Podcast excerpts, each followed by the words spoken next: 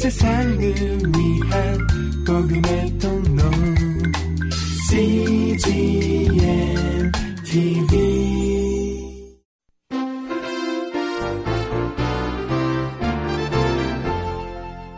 하영조 목사의 요한계시록 강해 설교. 제1편 예수 그리스도의 계시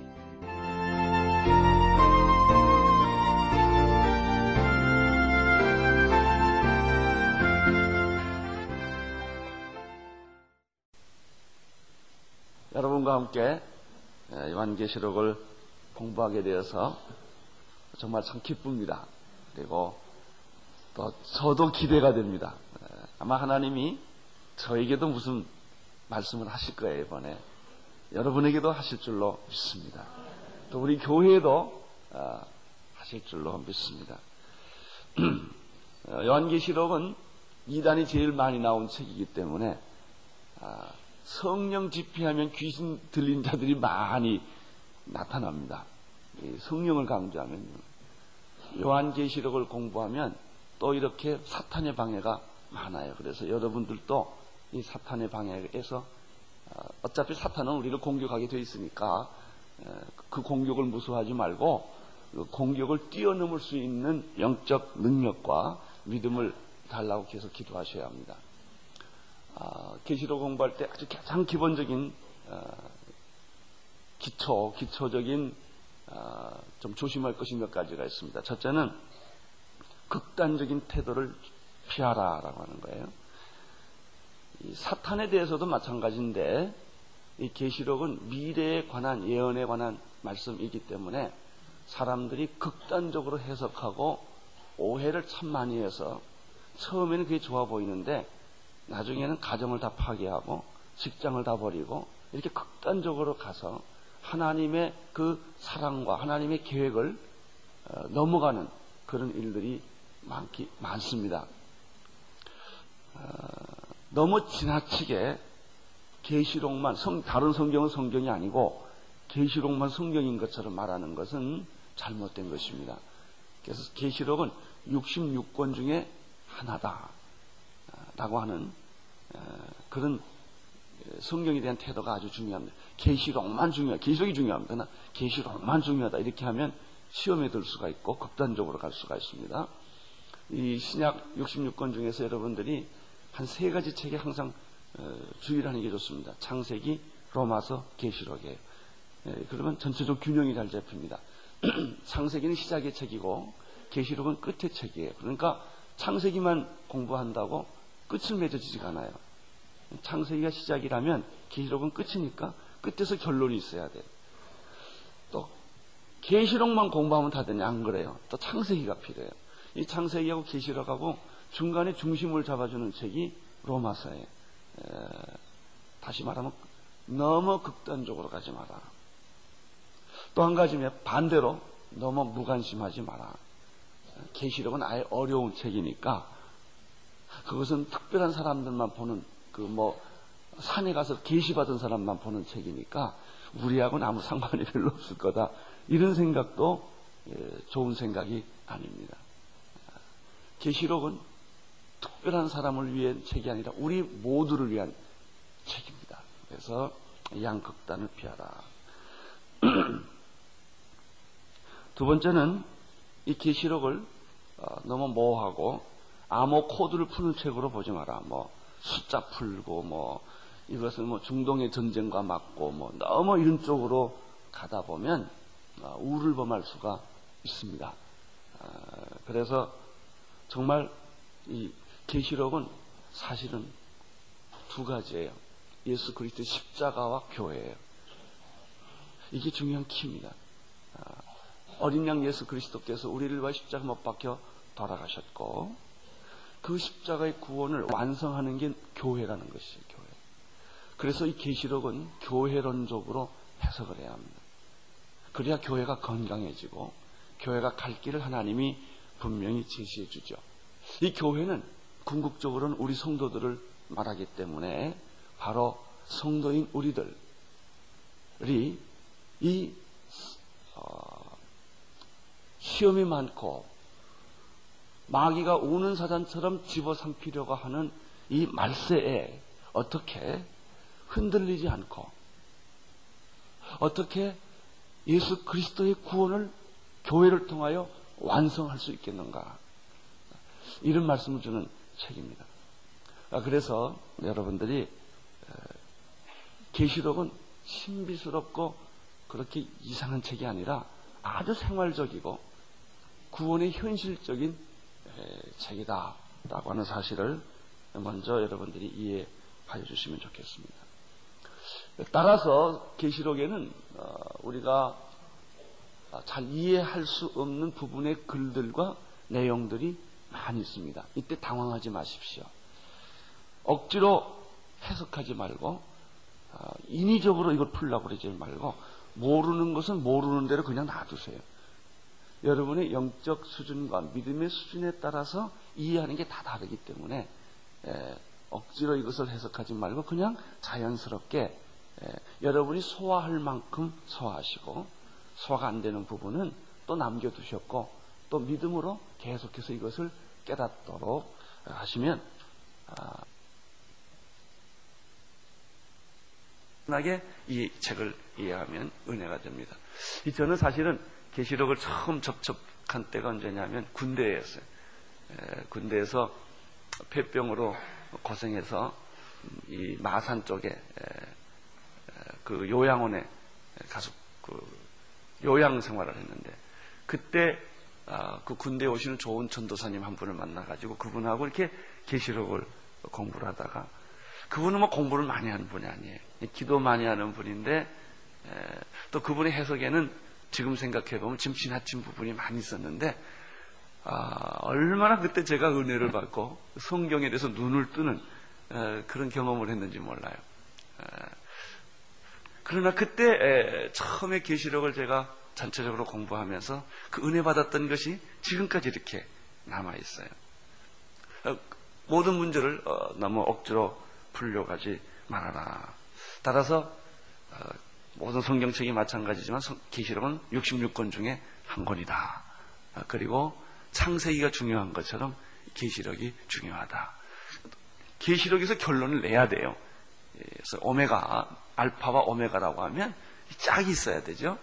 이렇게 해서 여러분들이 성경을 이렇게 어린애 같은 눈으로 성령의 인도하심을 받고 어, 그 말씀대로 그대로 따라가면 놀라운 은혜가 여러분에게 미치게 될 줄로 믿습니다. 계시록의 기본적인 성격 세 가지만 말씀드리고 본문으로 들어가겠습니다. 첫째는 말한 것처럼 그냥 계시입니다. 예수 그리스도의 계시에 관한 계시의 책입니다. 아, 계시라고 하는 것은 숨겨진 것이 드러난 거예요. 그래서 우리가 알지 못했던 것, 깨닫지 못했던 것, 미래는 아무도 가본 일이 없지요. 하나님은 이전에도 계셨고 지금도 계시고 미래도 계시는 분이에요. 하나님은 알파와 오메가세요. 하나님에게는 과거와 현재와 미래가 따로 없으세요. 하나님에게는 이미 미래가 다 있는 거예요. 성경에는 이미 미래가 다 있는 것이죠. 미래가 아, 이제 우리가 미래한테로 가는 게 아니고요.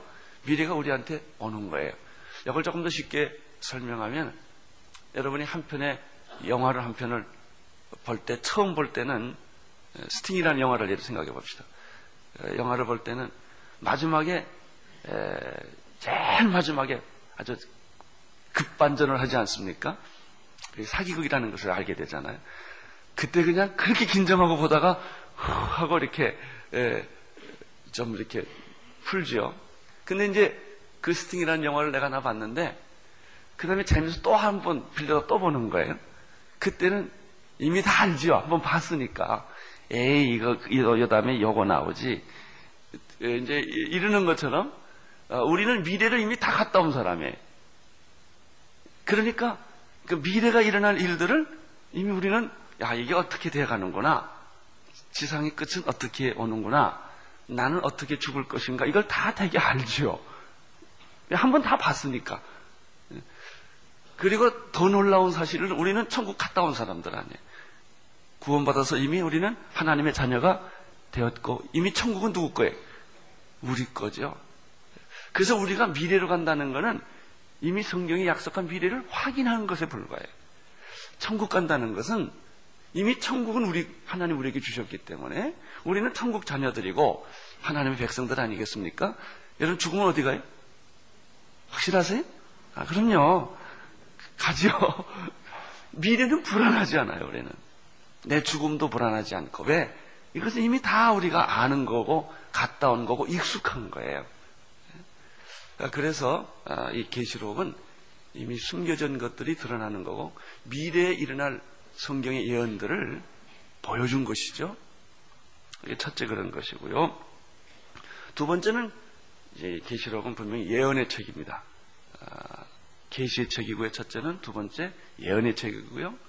세 번째는 참 재밌어요. 그러면서도 이 편지는 아, 무슨 뭐 정감농 도사들이 만든 책이 아니고 편지라는 거예요. 편지는 얼마나 현실적입니까? 그렇잖아요? 내가 당신한테 편지 썼다. 그래서 이 세 가지 각도에서 기시록을 어, 이해하고 생각하면 하나님의 축복이 여러분에게 임하게 될 줄로 믿습니다. 아, 이 계시록은 사도 요한이 썼는데 아, 가장 핍박이 심할 때 썼습니다. 네로의 박해도 있었고요, 도미티안의 박해도 있었는데 이 계시록은 그래서 언제 많이 읽혀지냐면요, 이런 한 신, 이런 새로운 세대가 어, 넘어갈 때, 또 어, 전쟁이 났을 때, 지진이 났을 때, 가족이 흩어졌을 때, 큰 위기에 부딪혔을 때, 성, 이 계시록은 살아납니다. 왜냐하면 순환받고 고난받고 순교가 있을 때 이 책이 있기 때문에 그렇습니다. 어, 사도 요한 자신도 반모섬에서 귀향을 받아가지고 그 가장 깊고 고독하고 외로운 그때 하나님 이 계시를 보여줌으로 어, 사도 요한은 딴 세계에서 산 거예요. 그래서요 이런 거하고 똑같아요. 여러분이 어, 떤 부도가 났다, 암에 걸렸다, 또 본의 아니게 구치소에 갔다, 어, 버림을 받았다. 아무도 없는데 하나님이 나에게 말씀을 주시는 거예요. 그리고 환상을 보여주시는 거예요. 그럼 무슨 일이 생길까요? 그 현실과 상관없이 이 사람은 딴 세계에 사는 거예요. 그 고통, 그 죽음, 전쟁, 위험, 이것은 현실적으로 나를 고통스럽게 만드는 것인데, 하나님이 나를 쑥 빼가지고, 너는 내게로 올라오라. 이게 이제 사도연이 그래야 하나님이 쫙 하나님의 보좌로 성령을 보내주셔서 성령 안으로 빨려 들어가가지고, 그가 순식간에 하나님의 보좌로 올라가 버리는 거예요. 자기 몸은 세상에 있어요. 그런데 하나님이 이를 하나님의 보좌 위로 성령을 통해서 끌려 들어가서 하나님 보게 해주고 하나님의 보좌를 보게 해주고 하나님의 세계를 보는 순간에 그는 뭘 다 잊어버릴까요? 현실의 모든 이 고통과 아픔과 억울함과 분함과 이런 것들을 순식간에 다 잊어버리고 그 세계에 들어가는 것이죠. 이 신앙생활이라는 게 그런 거예요. 우리가 이 세상 속에 살지만 우리는 딴 세계에 살잖아요. 그래서 우리는 이 세상을 어, 그냥 이렇게 웃으면서 살잖아요, 그냥. 어, 아무리 고통이 오고 죽음이 오고 위기가 온다 할지라도 그 세계에 들어가서 딱 사는 사람은요, 이 보는 눈이 다르잖아요. 나는 여러분에게도 이 세상을 살면서도 세상을 초월하는 그런 축복이 있게 되기를 바랍니다. 사람들과 살지만은 그러나 동시에 우리는 그리스도와 함께 사는 우리가 사람의 얘기도 듣지만 동시에 우리는 날마다 하나님의 음성을 듣는 그런 축복이 있는 거예요. 이런 사람은 누가 흔들지 못해요. 그래서 계시록은 이런 위기에 맞았을 때, 어려움을 겪었을 때 하나님이 그를 천국의 삶으로 우리를 인도해 주시는 거죠. 그렇게 비슷한 게 뭐냐면요. 예수님이 부활이에요. 예수님이 부활하시고 난 다음에 40일 동안 제자들에게 나타나셨어요. 이때 예수님은 특이합니다. 33년 동안은 지상에서만 살았는데요. 부활하고 나서부터는 예수님이 천국과 현실을 왔다 갔다 합니다. 여기 있다 저기 있고요. 보였다가 쑥 없어지고요. 생선을 잡수시다가 사라지기도 하시고요. 예루살렘에 있다 갈릴리로 가시기도 하시고요. 이건 뭐냐면 예수님이 현재와 천국 사이를 왔다 갔다 하는 것을 40일 동안 우리에게 보여준 모델입니다. 그리고 너희들도 이제 육신의 몸을 벗고 나면 이렇게 정말 하나님 안에서 모든 걸 시간을 초월하고 공간을 초월하고 역사를 초월해서 역사하시는 그 하나님의 임재를 바로 그때 보여주는 것이죠. 우리나라에서도요, 이 계시록이 언제 제일 많이 읽혀졌냐면 일제 시대 때입니다. 일제 시대 때 아, 우리의 믿음의 선배들이 순교할 때 이 계시록 붙들고 살았어요. 그래서 이 바벨론 제국 음녀들이 살고 있는 이 사탄의 공중 권세 잡은 이 세상들 속에 우리 성도들이 시련을 겪고 광야 속에서 고통을 하며 신음소리 하면서 하나님 왜 왜 안 오십니까? 그래서 계시록의 끝이 뭐예요? 말아나다. 아멘 주 예수요 오시옵소서. 라는 기도를 계속 하는 거예요. 어떤 신실한 그리스도인들이 고통을 겪을 때 이렇게 기도하는 걸 봤어요. 주님 빨리 오세요. 빨리 오세요. 너무 세상이 고통스럽고 악인이 들끓고 사탄의 무리들이 횡포를 하기 때문에 우리 그리스도인들이 여기서 이걸 견뎌내기가 너무나 어렵기 때문에 그런 기도하면서 그렇다고 자살할 수도 없고 이 사도 바울은 사실 마음의 사형 선고까지 받았고 사실 사도 바울도 자살하고 싶을 정도의 그런 고통과 갈등이 있었다는 우리 성경에 알잖아요. 살 소망이 끊어지고 마음의 사형 선고를 받는 이 복음을 가진 자는 복음을 위해 살려면은 그런 현실적인 고통을 겪는 거예요. 감옥소에 들어가고 뭐 구치소에 얼마나 많이 들어갑니까? 그것도 보통 땅 밑에 들어가는 감옥에 들어가고 말이죠. 그러면서도 사도 바울이 이 하나님의 세계를 그가 발견하지 못했다면 그는 못 견뎌냈을 거예요. 그런 사도 바울 내가 넉넉히 이기리로다. 나는 여러분들에게도 오늘 이런 믿음의 축복이 흘러넘치게 되기를 바랍니다. 육신의 고통, 현실의 고통, 자녀들의 문제, 이런 많은 문제들. 그래서 억울한 일을 너무 많이 당하는 사람은요, 이렇게 말하잖아요. 주님, 왜안 오세요? 끝을 좀 내세요, 세상. 끝 좀 내주세요, 세상. 아, 그게 바로 그래서 계시록의 제일 끝에 말하나다. 아멘, 주 예수여, 오시옵소서. 그렇게 하나님의 나라를 갈망하는.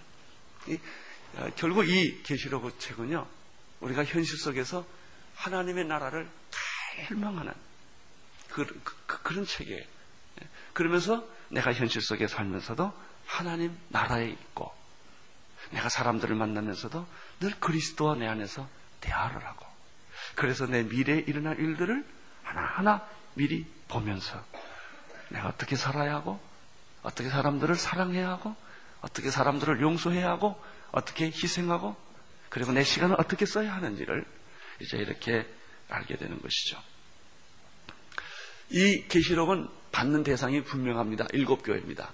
일곱 교회는 아, 터키에 있는 지금 그 일곱 교회예요. 아주 구체적인 거예요. 일곱 이 그러니까 이 계시록은 교회들에게 쓰는 편지였다. 핍박받는 성도들을 위로하고 용기를 주고 앞으로 속히 될 일들을 가르쳐 주는 거예요. 아, 어떤 사람이 사건을 만나서 두려워하고 있는데, 아, 그거 괜찮습니다. 다음에 이게 오고요. 그 다음에 이거 오고요. 그 다음에 이거 오고요. 아, 이럴 테니까 걱정하지 마시오. 그러면 그걸 알면 아무 걱정이 없는데, 모르면 걱정해. 이건 내가 암에 걸려 죽는 게 아닌가. 이게 이러다가는 뭐 어떻게 되는 게 아닌가. 모르니까 말이죠. 다 뭐든지 알면 쉽고, 모르면 어려워요. 하나님께서 이런 것들을 이번에 여러분들에게 가르쳐 주실 것이에요. 어, 중심 내용도 보면 계시록이 이렇게 몇 가지 한 열 가지 정도만 이렇게 정리하면 대충 중요한 거 다 정리됩니다. 어, 이제 휴고에 대한 얘기가 있을 거고요. 7년 환란에 관한 얘기가 있을 거고요. 어, 그 다음에 적 그리스도가 나타난다는 거예요. 앞으로 휴고가 있다. 그 다음에 7년 대환란이 있다. 적 그리스도가 있다. 그리고 세상에 거짓 선지자들이 많이 드러날 것이고 자칭 어, 예수라고 하는 사람들도 많이 일어나게 될 것이다. 어, 지상에는 대환란이 올 것이다. 하나님은 열국을 심판하실 것이다. 아, 사탄들은 주님이 오실 때가 될 때까지 더 극성을 부리게 될 것이다. 그리고 밤이 깊으면 새벽이 오듯이 사탄의 크라이막스는 천년왕국으로 이어지는 것이다. 그래서 이제 아, 이 계시록의 주제는 천년 왕국을 이야기합니다. 사탄의 패배와 청년 왕국의 도래죠. 그것이 소위 말하면 밀레니움이라는 말을 쓰는 거예요. 이제 지금 우리가 세상 사람들이 다 new millennium, millennium, millennium 하는데 어, 어, 그것도 굉장히 큰 의미가 있는 것 같아요. 뭣도 모르고 성경 말을 계속하는 거예요. 성경에 있는 말을 자기도 모르고 뭐 별걸 다 millennium이란 말을 붙여가지고 쓰더라고요. 이 사실은 이게 천년 왕국으로 들어간다는 얘기예요. 사탄의 세계가 패배하고 어, 천년왕국에 들어가는 얘기를 하는 것이죠. 그 다음에 어, 말, 말세 곡과 마곡의 전쟁이 있을 것이고 그 다음에 백보자 심판이 있을 것이고 옛 하늘과 옛 땅은 사라지게 될 것이고 그리고 하나님께서 예비하신 새 하늘과 새 땅이 올 것이다. 그렇게 함으로써 역사는 완성된다. 지금 제가 간단히 몇 가지 얘기를 드렸는데 이게 계시록의 전부 내용이에요. 이런 내용들을 하나씩 하나씩 설명해 줌으로써 역사는 어떻게 주님의 재림 때까지 어떤 전쟁이 있을 것이고 어떤 기근이 있을 것이고 어떤 심판이 있을 것이고 성도들은 어떤 어떤 시련을 겪을 것이고 이런 것들을 다 아, 보여주는 책들이죠. 그래서 그런 책들을 여러분들이 하나씩 하나씩 이렇게 나눌 수 있게 되기를 바랍니다. 우선은 오늘은 서론이니까 어, 잠깐 서론적인 얘기를 마치고 어, 기도하기를 원합니다. 어, 계시록은 크게 그냥 세 토막에 모든 편지가 서론 있고 본론 있고 그다음에 뭐예요? 결론 있잖아요. 똑같아요. 오늘 계시록 1장 1절부터 8절이 서론에 해당합니다. 그래서 계시록 공부하는 방법은 1장하고 22장 읽으면 다 끝나요. 그 서론, 서론을 보고요. 결론은 제일 끝장이 22장 6절부터 아, 21절까지가 결론에 해당해요. 그래서 먼저 제가 서론 보고 오늘은 그 다음에 내일은 결론부터 보겠어요. 그러면 이제 본론만 요리하면 되는 거예요. 예, 본론은 또 간단합니다. 과거에 있었던 일, 현재 있는 일, 미래에 생길 일. 그게 본론이에요. 예, 하나님은 어제도 계셨고, 오늘도 계시고, 예, 영원히 계신다. 그렇게 되어 있잖아. 예수님도 어제도 계시고, 오늘도 계시고, 영원히 계시는 것처럼. 내 삶도 그렇게 언제나 과거와 현재와 미래에 있었던 것처럼, 아, 본론은 과거에 있었던 일, 그 현재 있는 일, 그리고 앞으로 미래에 생길 일. 과거에 있었던 일, 9절부터 20절까지 1장. 아주 간단해요. 현재 일은 2장 1절부터 2장 3장이 현재 일이에요. 7개 얘기니까. 그리고 4장부터 22장 5절까지가 미래에 생길 이게 제일 양이 많은 거예요. 아, 그렇게 크게 세 개 덩어리로 여러분들이 마음 속에 이렇게 두시고 이제 계시록을 공부를 하시면 아, 좋습니다. 길선주 목사님 같으신 분은 계시록을 만독했다고 그래요. 만 번이나. 너무 그냥 뭐 시련을 겪고 어려움이 있을 때 그냥 눈을 감으면 그냥 계시록이 쭉 이렇게 있었죠. 그래서 그런 그런 분들은 일제 시대 때 총칼 그리고 어, 죽음 어, 그런 위기 앞에서도 어, 뭐 자기를 죽이고 때리고 고문하면 할수록 그는 눈을 감고 계시록 속에 들어가 버리고 그리고 이런 환란과 이런 위기와 이런 역경이 올 것을 다 알기 때문에 그런 그 안에 들어가서 고난이 심할수록 이게, 이게 스테반 아닙니까? 예? 돌에 맞고 죽을 때 그의 얼굴이 뭐가 지 됐어요? 천사의 얼굴 같이 됐거든요.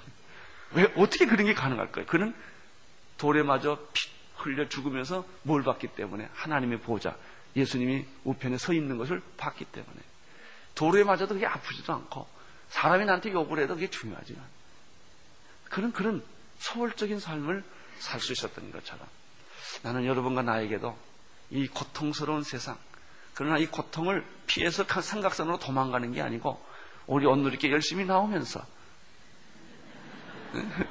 삼각선에 가는 게 아니고 여러분들이 뭐 무슨 재단 쌓는 것도 아니고 직장에 열심히 다니면서 여러분의 자녀를 열심히 키우면서도 우리 마음 속에는 이 미래에 될 일들이 하나님의 예언들이 가득 차 있는 거예요. 그리고 마지막에 내가 죽으면 어디 갈 것도 매일 묵상하는 거예요. 매 그래서 사도 바울처럼 빨리 죽었으면 좋겠다. 그러나 하나님이 이 세상에 할 일이 많아서 널 좀 남겨뒀으니까 그 일 좀 다 마치고 오라 그래서 내가 여기 있는 거지. 사실 제일 좋은 게 뭔지 죽는 게 제일 나아. 근데 참 웃긴다고 우리가 보면 예수 믿는 사람도 아프면 조금 더 오래 살게 해달라 이거예요. 안 그래. 사실은 영광스러운 건요. 죽는 거예요. 죽음을 두려워하지 말고요. 죽음을 환영하세요. 그래서 누가 그랬다잖아요. 어떤 사람이 눈에 빠져서 죽게 됐는데 누가 건져줬어요. 그랬더니 이 사람이 신경질 냈다고 그러잖아요. 나 지금 천국 가고 있는데 왜 깨웠냐 이게. 그래요. 사실 영적으로 보면 아, 우리가 이 세상에 살지만 우리 세상에 미련 없는 사람들 아니에요. 그렇습니까? 네, 미련 없는 사람들. 뭐 오래 살고 성공하고 뭐 이런 거에 우리가 관심 있는 사람들이 아니란 말이죠. 어떻게 하면 어떻게 하면 이 세상에서 하나님의 나라를 이루는 것일까? 여기에 관심 있는 사람들이죠. 이 종말이라는 것도 두 가지예요. 우주적 종말, 역사적 종말은 주님이 오시는 거고요. 개인적인 종말은 내가 죽는 거예요. 패턴은 똑같아요. 개인적인 종말이나 우주적인 종말이나 우리는 날마다 종말론적으로 살게 되는 것이죠. 아, 이제 여러분들이 이런 전체적인 윤곽을 지금 보았습니다. 서론이 있고요.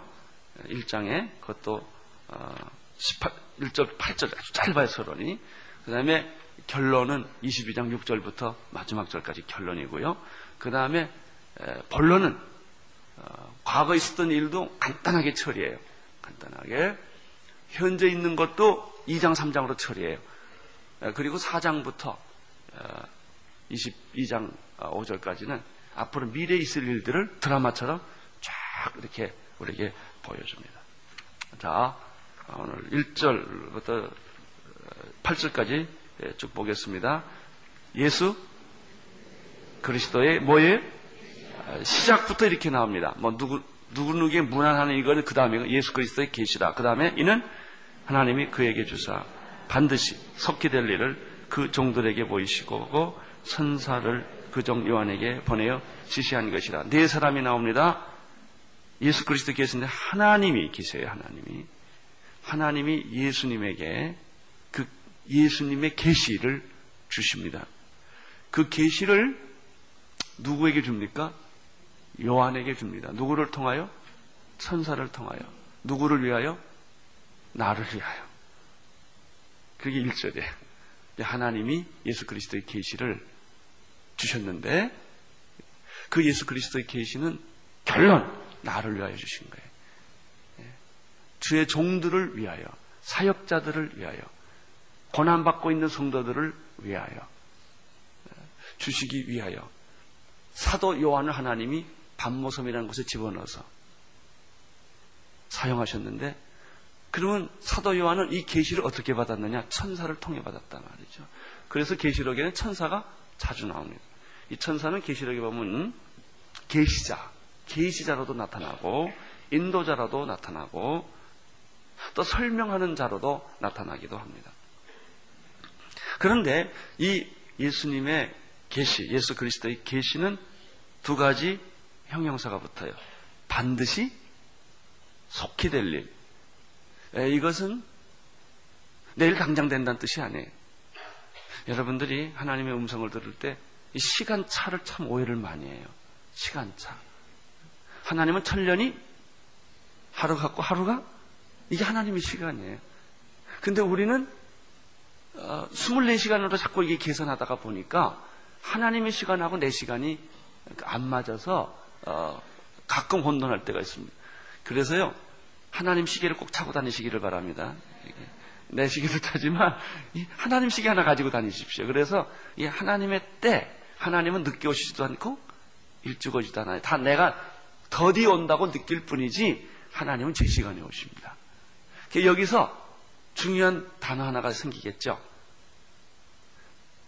기다림이라는 거예요. 기다림. 기다릴 줄 아는 성도. 조급, 기다림의 반대가 뭐예요? 조급함이에요. 그래서 믿음이 없는 사람은 조급합니다. 믿음을 가진 성도들은 뭐 할까요? 하나님이 시간을 뭐 하는 거예요? 기다리고 있죠. 그 기다림이 하박국서하고 로마서 보면 믿음이에요. 의인은 믿음으로 말미암아 산다. 히브리서 보면 의인은 기다림으로 산다 이렇게 돼 있어요. 그것이 그러니까 성도는 기다림, 기다림을 다른 말로 말하면 뭐예요? 인내. 그래서 사랑의 정의는 뭐예요? 사랑은 제일 먼저 뭐라 나와요? 오래 참고 이렇게 돼 있습니다. 하나님의 축복받은 성도일수록 응답이 직격탄으로 오는 게 아니고 어떻게 온다? 기다림을 통해 오고 그 기다림을 통해 하나님이 나를 연단시키시고 전체를 보게 하시고 하나님을 신뢰하게 한다. 아주 중요한 겁니다. 기다림이라는 단어가. 이게 계시록에서 나타난 것도 바로 이 기다림이죠. 그러나 반드시 그다음에 뭐에 속히라는 것은 아주 그 아주 그 임박성 이게 지금 당장 일어나는 것 같은 그런 메시지다 말이죠. 긴급한 메시지는 나중에 하면 안 돼요. 2절 읽어주십시오.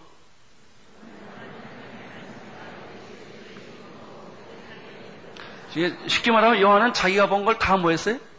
썼어요. 그럼 자기가 본 게 뭐예요? 두 가지가 있어요. 하나님의 말씀과 예수 그리스도의 증거예요.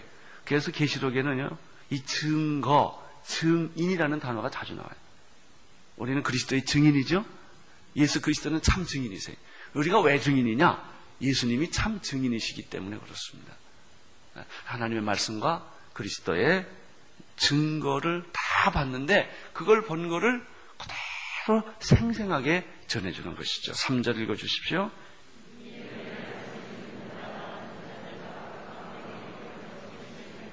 이 예언의 말씀을 뭐 하는 사람? 읽는 사람은 복이 있을지어다. 두 번째, 듣는 사람이 복이 있을지어다. 세 번째, 지키는 자는 복이 있을지어다.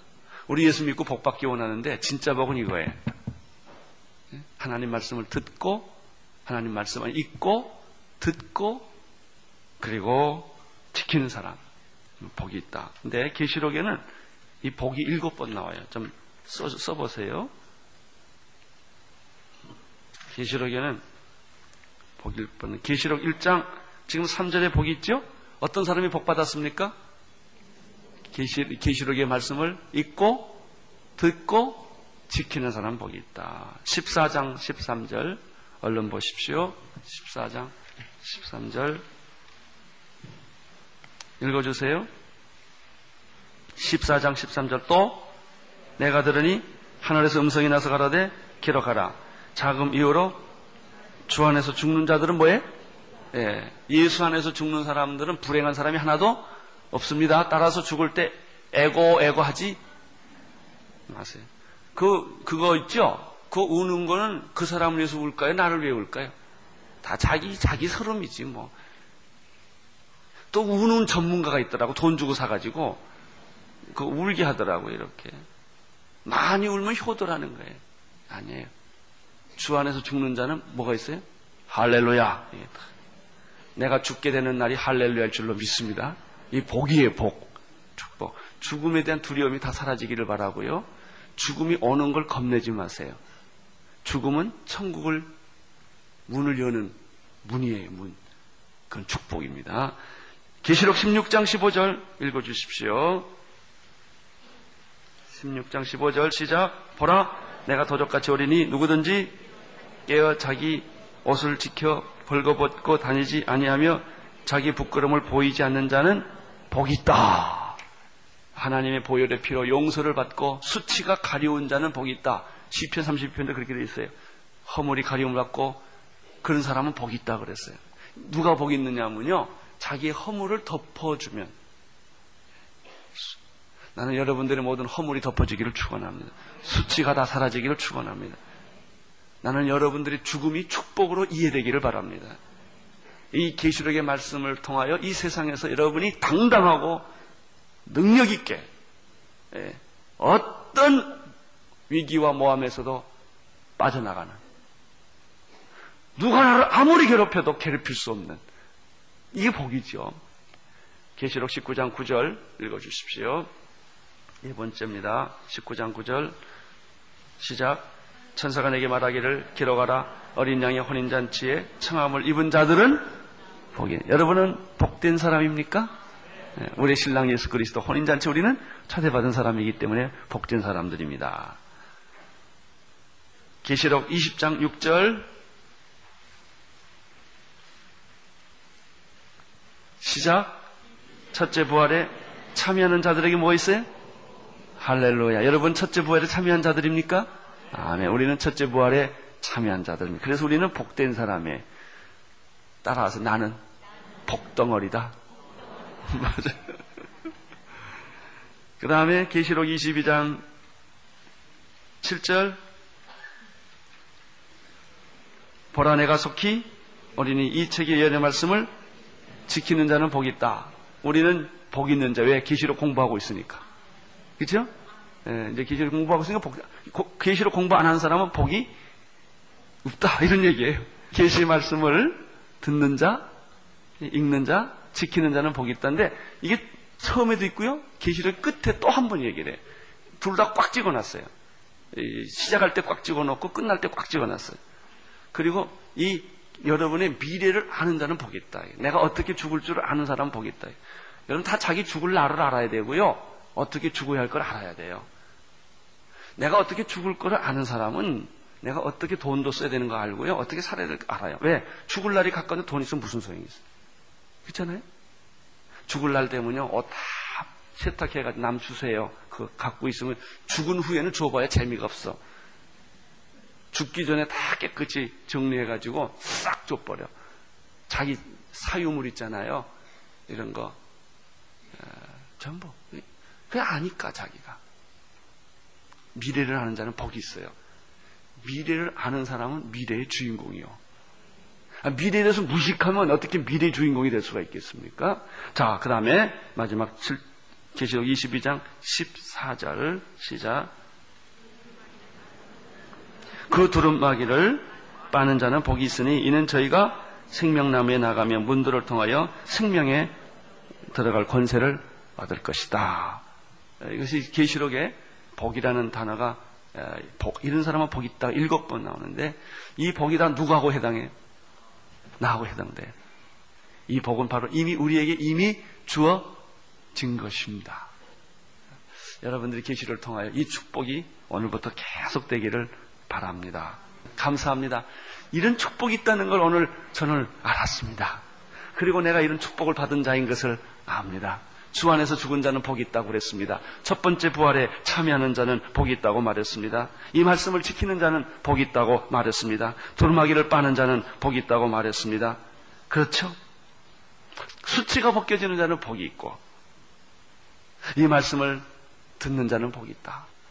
이번에 여러분들이 기시록을 저와 함께 공부할 때 이런 축복이 있게 되기를 축원합니다.